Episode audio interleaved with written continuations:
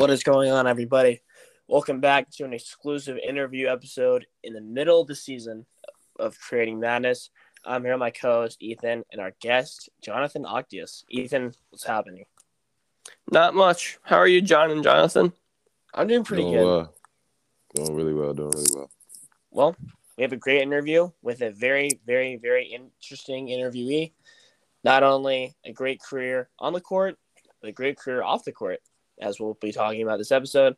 But before we get into our episode, we got to shout out the guys upstairs, like usual. Unwrapped Sports. Unwrapped has a great.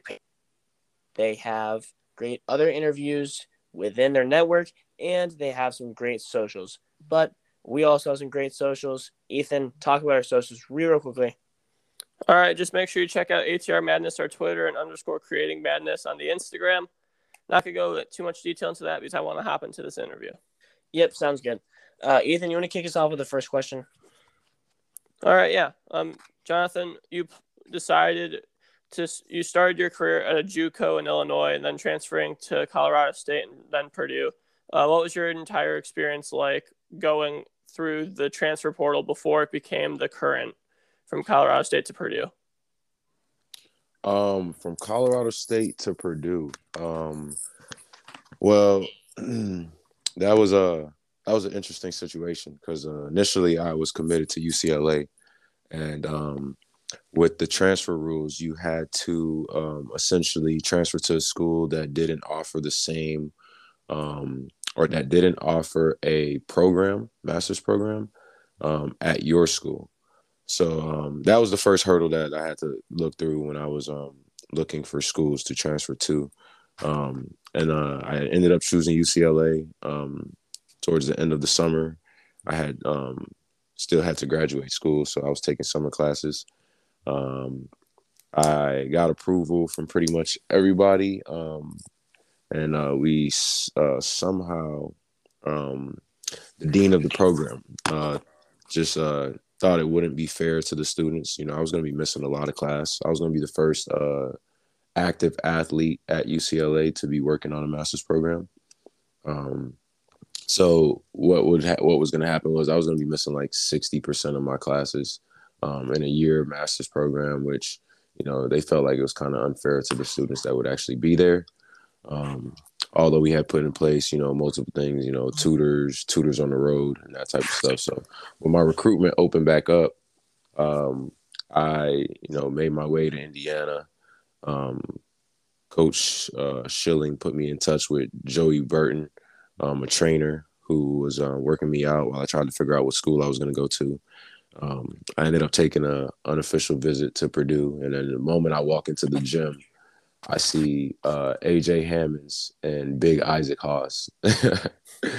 and when I saw those two guys, I pretty much had it in my mind. I was like, "Yo, I'm definitely coming here." Um, I saw them practice. I saw how hard they practice. I saw the culture, um, and it kind of shocked me that they were um, picked to be to finish last in the Big Ten um, that season. And I think we finished tied for second um, that season in the Big Ten regular season. So um, yeah, that was that was a process. It was uh, it was an up and down process for me, especially because I showed up so late. I showed up in October, um, but I was just glad that I was able to um, get my um, my fifth year season in um, in time, or find a school that would allow me to come in and, and play my last year. That's a really cool story, you know. Kind of shows you how the NCAA has a priority with student or had more of a priority with student athletes. Just, you know, what was that, six years ago? Yeah, yeah, six It's really years ago. crazy to see the shift in their priorities as a company now. Seven years ago, actually. NIL movement. Yeah, seven years ago. New shift in the NIL movement and all these play rights movements. But, you know, seven years ago, a lot of things can change. And I guess we see the progressions here from 2021 to then. But moving into my first question, you know, you brought up Isaac Haas, you brought up AJ Hammons. These are guys who Matt Painter recruited. He always manages to get some really, really good seven footers, right? Um, and I was just wondering, what was your experience like playing with them? Obviously, you said they worked hard, they were great players, but you know, what was it like practicing every day? What was it like playing games with them? Because I understand AJ Hammons was really, really good that year, and Isaac Haas turned into a very, very good player. So, just what was that like as a player? Um, it was it made it a lot easier for me. Um, I had I had played with a big man by the name of Colton Iverson um, at Colorado State my first year at Colorado State, um, and uh, he was a workhorse. Um, so, but the the following year, um, I played with um, Jerson Santo, who was more like a four man um, at the five position. So we didn't do too much posting up with him. But running in Matt Painter's offense um, with all the ball movement and having those big guys inside, it kind of made it easier for me um, to to get to actually learn how to play the point guard position, especially at a high level, playing in the Big Ten with there's so many guards, there's so many good players in the Big Ten in general. Um, on the day to day practice, um, we practice hard, we played hard. So um, it wasn't just AJ and Isaac; it was the whole team. You know, we had the Defensive Player of the Year, Rapheal Davis, um, who, you know, I, me and him are, you know, best friends, and uh, playing and practicing with him on a day to day basis, and having AJ lead. I think he led the Big Ten that year in blocks. You know, having Isaac come off the bench. It was just it was a very fun experience. It made it very easier easy for the guards, especially having those guys down there. For sure, definitely helps a lot, especially like you said, Purdue's offense. You have the focal point as your big man, and then you have the guards play through them usually. Yep. Um, I'm curious for your pro days right now. You're playing in Japan. What's it like? What's it like playing overseas when you lived in the United States for majority of your life? Um, honestly, I love the overseas grind. Um, I played in the G League for three years. Um, in my second year, I got hurt. I had a pretty uh pretty rough injury my second year. But um, going overseas, that decision to go overseas for me, um, which doesn't necessarily bow for everybody, um, was a was a easy was an easy transition. I'm I'm very into uh, immersing myself in different cultures and learning about different cultures and experiencing different things like the food, you know, how the how and I'm just very observant, you know, seeing how the culture responds to certain things and how they do certain things. I played in Germany um, with Team USA. I ended up traveling all over the world and saw like 14 countries in one summer. Um, uh, playing in Japan, this is my second year. It's amazing. Um, the team is great. Um, the experience is great. I'm about 45 minutes outside of Tokyo and Tokyo is becoming probably one of my favorite cities to ever have like, been in. Um, it's just a great experience, you know. It's it's funny being over here and um, seeing how the world is handling things at the moment, um, and kind of just seeing how this culture, you know, the Japanese culture, really cares for each other. It's an extremely nice culture. Everybody's very nice. Um, you know, walking up and down the street, you can really tell, you know, Tokyo is probably one of the cleanest big cities that I've ever been to. Um, just because Japan does such a good job with their recycling and um, how they you know, how they essentially take care of their their part of the planet. So um, yeah, it's been it's been a great experience, all in all. Well, that's a really cool way to look at culture. You know, you see a lot of people kind of just like well, I like food and I like street performances, so that's that's culture. But it seems like you actually take a genuine interest in all the aspects of culture that make up, you know, why people travel. So that's actually really cool to see. But mm-hmm. you know, we've been talking a lot about all these playing experiences, how you play in the G League, how you play in Japan, how you played at Colorado State and Purdue, but we don't really know what you play like as a player. So if you just kind of tell us what your play style is, or maybe was in college, if it's changed, uh, fill us in as fans, and maybe you, me and Ethan on what you played like or, or play like?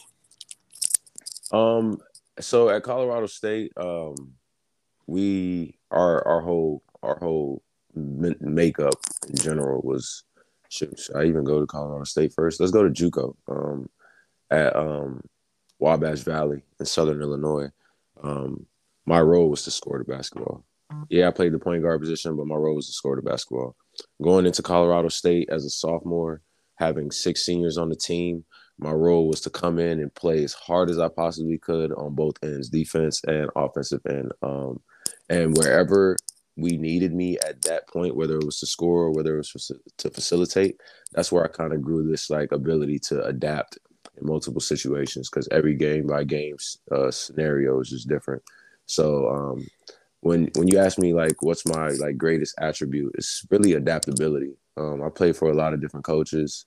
Um, I played for you know multiple teams throughout my career, um, different teammates, and just being able to adapt and see where the need is for me in particular on whatever team that I play for.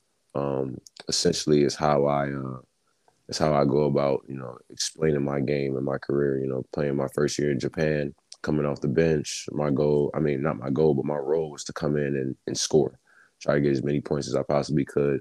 Um, I've always been a very um, good defender, so obviously, you know, really pushing it on the defensive end.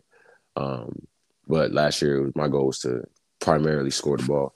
This year, um, our team is our dynamic is a little bit different, and I started out the season pretty slow because I wasn't really sure um, what my role was. Um, but after talking to the coaches a few weeks ago, I really picked things up offensively because their their whole mindset is like, yo, we need you to come in and score. so when you when you tell the player like, yo, we need you to get some buckets, you know, it kind of it kind of gives the player, you know, incentive to really, you know, feel free and have a sense of freedom out there. So that's what I just pretty much do. I run the point, um, but I also play off the ball. Um, defensively, you know, I'm as active as I could possibly be, you know, um, and then uh, just my role here is to you know score the ball. Same thing in the G League. It was just it just depended on the season. Um, uh, I'm a pretty fast guard. Um, if I had to compare myself, I would probably compare myself to. Actually, I wouldn't even compare myself. I'll let other people do that.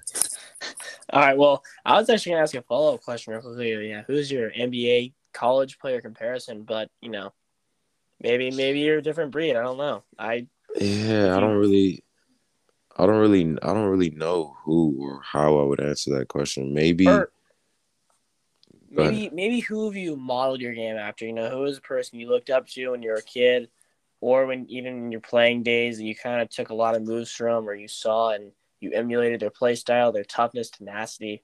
Who would you say that you took a lot from their game? Then, if you can't find a direct comparison, I guess. Um, I well, Dwyane Wade was my favorite player going, growing up. Um, uh, from the Marquette days and him being drafted to the Heat. I'm a Miami, I'm a Miami native, so Miami Heat was my favorite team for a while. Um, up until, I mean, I still consider them one of my favorite teams. Uh, being a hometown kid, but uh, playing in the G League, it's kind of hard to have a favorite team. You know, especially with their aspirations to playing in the league. Um, so uh, Dwyane Wade was definitely somebody that I tried to model my game after, especially defensively and how he would attack the basket with such tenacity. Um, I'm a I'm a I'm a skinnier guy, but I play really strong when it comes to you know getting into the paint.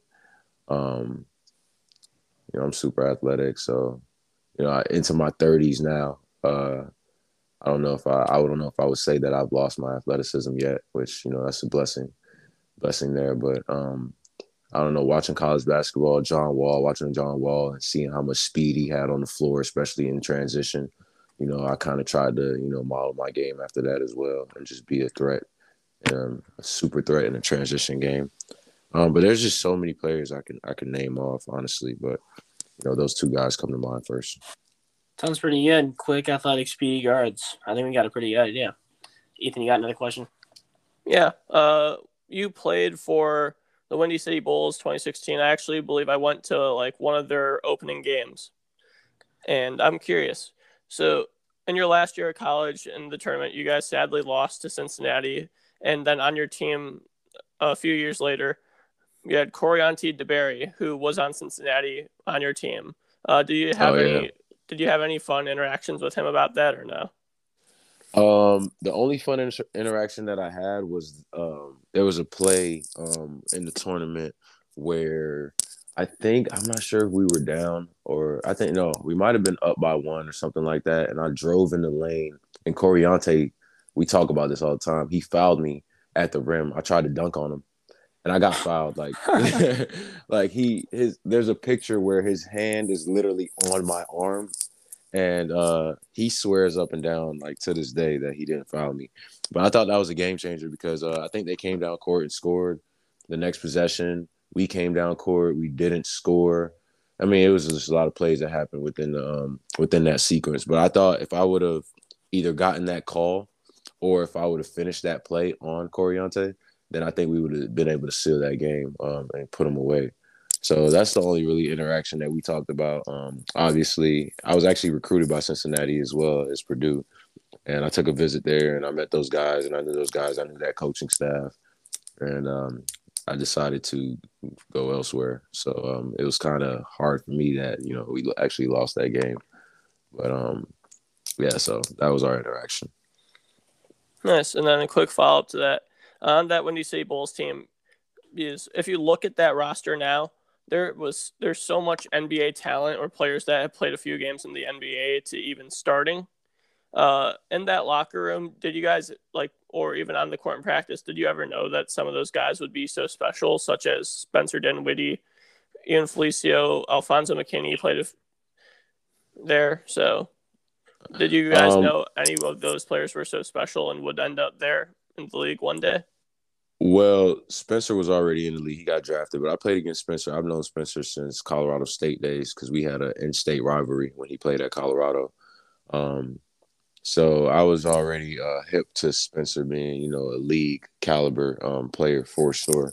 Um, so we kind of we kind of knew, or at least, yeah, I feel like everybody in the locker room kind of knew that Spence wouldn't be there long. Um, so I think he got. I mean, he might have played maybe a quarter of the season before he got his uh, before he got his shot again, back at the back in the league. And then um, also that season we had Will Bynum, who was there, um, who came right after Spencer Dinwiddie, um, who obviously played in the league for multiple years. And then um, Fonz, Alfonzo, you know, with the season that he was having, there was no doubt in my mind. You know, that's still one of my best friends to this day. There was no doubt in my mind that he was going to be able to, you know, take a crack at the league, and if he got that opportunity, that he would make the most of it. Um, so, yeah, there was a I mean, Felicio was actually on roster with the Bulls. Um, he wasn't like I know he played some games down with us, but he was actually on roster with the Bulls. Um, he was actually with the Bulls. I mean, way more than he was with us uh, that season. But yeah, there was a lot of guys who who potentially had the opportunity, you know, to get into the league and play in the league. Um, but with how things roll, you know, sometimes it's a, it's a luck of the draw. You know, you get an opportunity, you got to make the best of that opportunity. And then, you know, whether you're playing the best basketball you ever played in your life and killing, you know, you may not get that opportunity. So it just it just all depends. So obviously everybody that's in the G League, that hope to want to get there um and want to uh make that jump or have the opportunity to make that jump, you know, I think it's in everybody's minds. For sure. Yep. Um, I guess moving on to another question I have. You know, we talk about March Madness all the time here.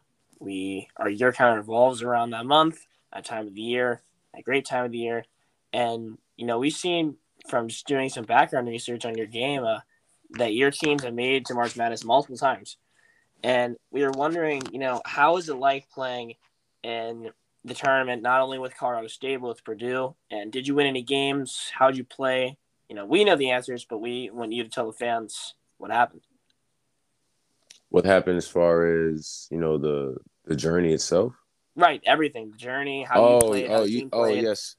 Yeah, so I mean, my first um, NCAA tournament um, opportunity was with Colorado State, and we played Missouri in the first round. Um, and we were picked to, you know, essentially lose that game against those guys. And we came out there and we had a great, um, we had a great, um, a great battle with that team. Uh, I think at the time they had um, Phil Pressey, they had. Uh, all right, I can't go through the roster right now. Damn, that's a really long time ago. Wow. um, but they had a really good team. Um, and I think I had I think I ended up being player of the game that game. Uh, this is my sophomore year. I had like 16 points or something like that, 16 points in my first tournament game. Um, and it was a great opportunity for me to play against, you know, Phil, who was, um, you know, an NBA caliber guard um, in college. You know, people were saying that he was going to do a lot of big things. I think he ended up getting drafted by Boston Celtics that year. Um, and then our next game was against Louisville, who ended up winning the national championship that year. And um, I think I had a good game as well. Um, as a team, we struggled with that press. That press was, you know, that press was something serious. You had uh, Peyton Siva, you had Russ Smith, and you had uh, Gordy back there at the five, and then um, super athletic wings it was just it was it was really tough. It was something that we hadn't played against at Colorado State yet, um, or that during that season. Um, and you know they went on to win the national championship, so that was also another you know cool experience for me being able to play against you know the national championship team um, that season, um, and which ended up having a multiple um, or ended up having multiple NBA guys um, leave from those teams. So I thought that was pretty cool. And then obviously playing um, at Purdue, um, losing Cincinnati, that was a heartbreaker, obviously, because that was my last season, um, especially in a game where I thought we should have won that game. Um, and had an opportunity to play Kentucky in the next round, um, which would have been good for a lot of us um, as far as like the NBA. You know how March Madness, you know, you could turn into an NBA player in one tournament. Um, so you know that was you know both of those experiences were great experiences. Um, Sorry about that. I, I just no, you're fine. I really enjoyed All right, myself in um, both of them. Well, yeah, that's a really cool player perspective as to how March Madness is, especially for you. You know, up and down games. You know, you even guys even got a victory, which is super cool to hear about. You know, I don't think we've talked to a guy with a March Madness victory yet, so that's that's very cool to hear about. But Ethan, you got another question? Yeah, kind of just going into your life off the court. I know you have an you have an NFT launch in a little bit. You're running a couple companies. What's it like being a basketball player on the court and then a business professional off the court? Um, I've been huge in off the court um endeavors, um, especially um after my first season, or sorry, my first uh, major injury in the G League, my second year, um, second season. I mean, even before that, I went to Germany my first year um, and suffered an injury, a knee injury. Had to come back, and then I ended up coming back later on in the um, G League season that year, playing for the Canton Charge, who went to the playoffs, and I played behind Quinn Cook. Um, and even in all, in all those moments, I always told myself, like, when this basketball stops, you know, what is it that I'm going to want to do? And I've always had a, an entrepreneurial mindset, um, and I always wanted to do something and be my own boss. So, in in uh, what was it? It was my yeah my second year in the G League. I broke my ankle. Um, probably having one of the best seasons of my career. I was playing really really well, um, limited minutes, um, but really putting up some good numbers. And um, uh, I think it was oh yeah, I had my career high with about five minutes left in the game. I broke my ankle um, after like a huge comeback from a team. And when I when that happened, um, I immediately immediately went into um, businessman mode. So I started a concierge service that spring um, in Miami, with spring break, you know, being uh, pretty crazy down there. I started a concierge service and was setting up um, uh, party buses and uh, club uh, parties and just all this other stuff. And then I had a lot of friends who were also in the NBA who would always come to Miami and they would always want to experience certain things. So they'll be like, "Jo, like, what are we doing? What are we doing? I'm coming to the city." So I figured I was like, you know what? I might as well create a concierge service to um um to balance that out, to equate that out. You know, especially with the G League being about five seasons roughly. I mean, five months roughly. And back then, the G League had the ABC contracts. So, you know, guys were making as little as I think sixteen thousand dollars a season.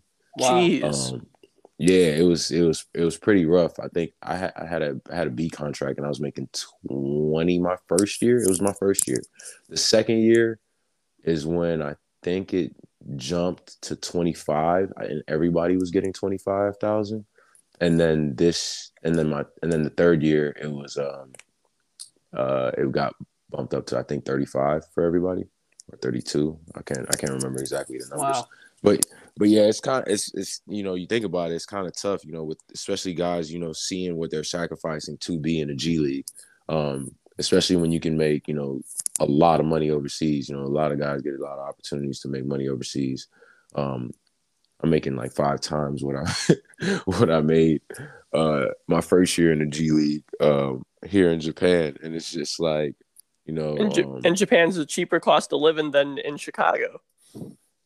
Uh, yeah, just depending on where in Japan you are, because you know, being Well, true. close to Tokyo, and Japan's not that cheap of a like. Usually, sometimes people are like, "Oh, yo, Asia," and then you think that things are cheaper, but I feel like I'm living in America when I'm in Japan because there's there's there's there's not many sales going on out here. So, um, but with with with that being said, um, I always had this mindset where I wanted to do stuff outside of outside of hoops. Um, the G League had a uh, Life After Basketball program, which I was a part of every single summer, where I would go and do internships. I've done internships with Douglas Elliman um, at their multiple locations, their New York location, Miami location, LA location. Um, um, just jumping into a lot of different internship opportunities with the uh, Life After Basketball crew, um, with the NBA.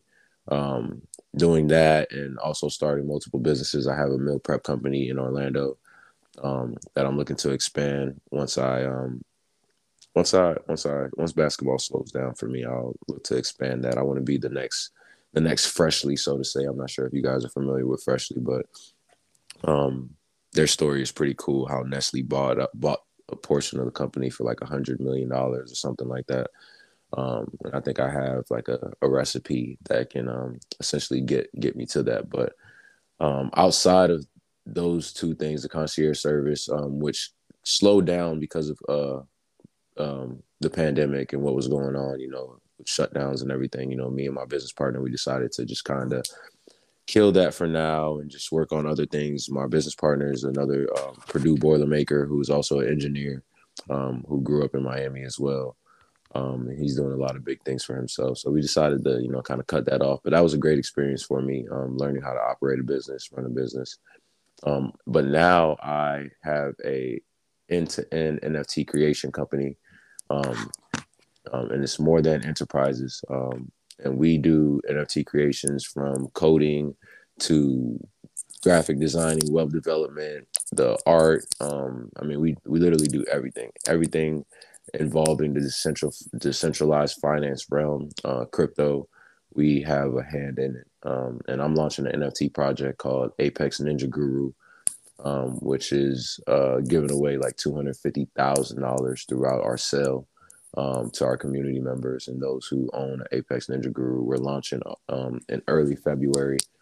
Um, we're going to start our heavy marketing campaign um, on the first of this year, 2022. Um, it's been it's been a fun experience learning about NFTs, um, seeing how much money can be made in the NFT space, the crypto space as well. I you know, to be completely honest, I've made um, more money in the last six months um, because of decentralized finance than um, I'm gonna potentially make in you know for my season in Japan. So my thing is um, I'm very huge on trying to encourage you know not only my friends who play sports but all athletes to do something outside of their sport that they're playing because we're not going to be able to play it forever. You know, you know, I guess some guys play golf for a very, very long time.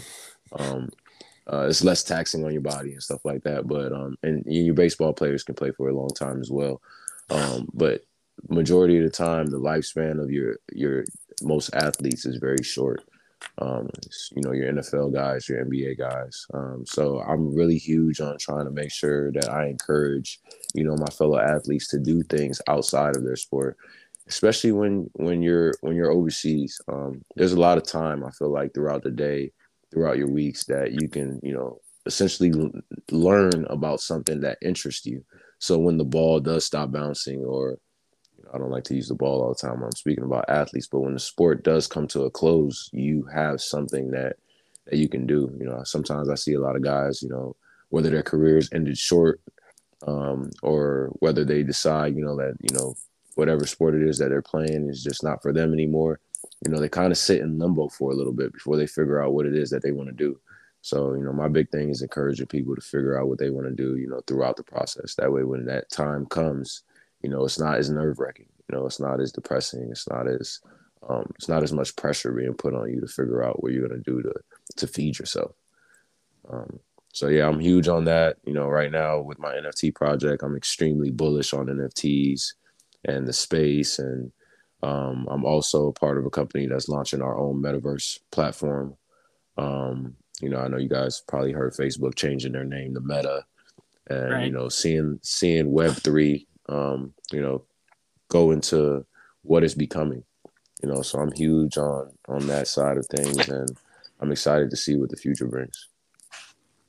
Well, that's honestly a way cooler answer than we could have asked for. You seem to dabble in basically everything in terms of the internet, food. That's that's really cool, and hopefully we can try that recipe you, you've been hyping up. Uh, that seems really really good, and we hope to be a part of that before it really blows up. But unfortunately, that's all the time we have. Thank you for such a great interview, Jonathan. Uh, everyone, make sure you check out his NFT space, his recipe that he's releasing, and anything else that he's working on because it seems like he's got big things going. If you would like to shout anything out, now's your time to do it. And after that, we're going to wrap up the interview.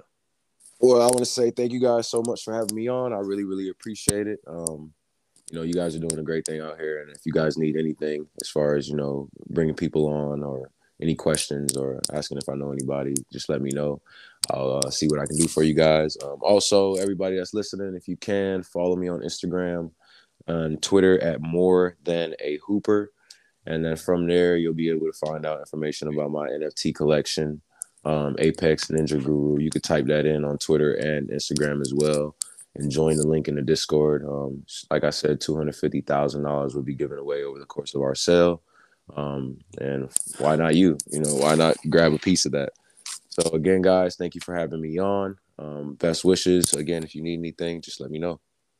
And thank you so much, Jonathan. And we'll make sure to talk to you later. Yep. Right, thank you so much. All right. Yep, see yep. y'all later.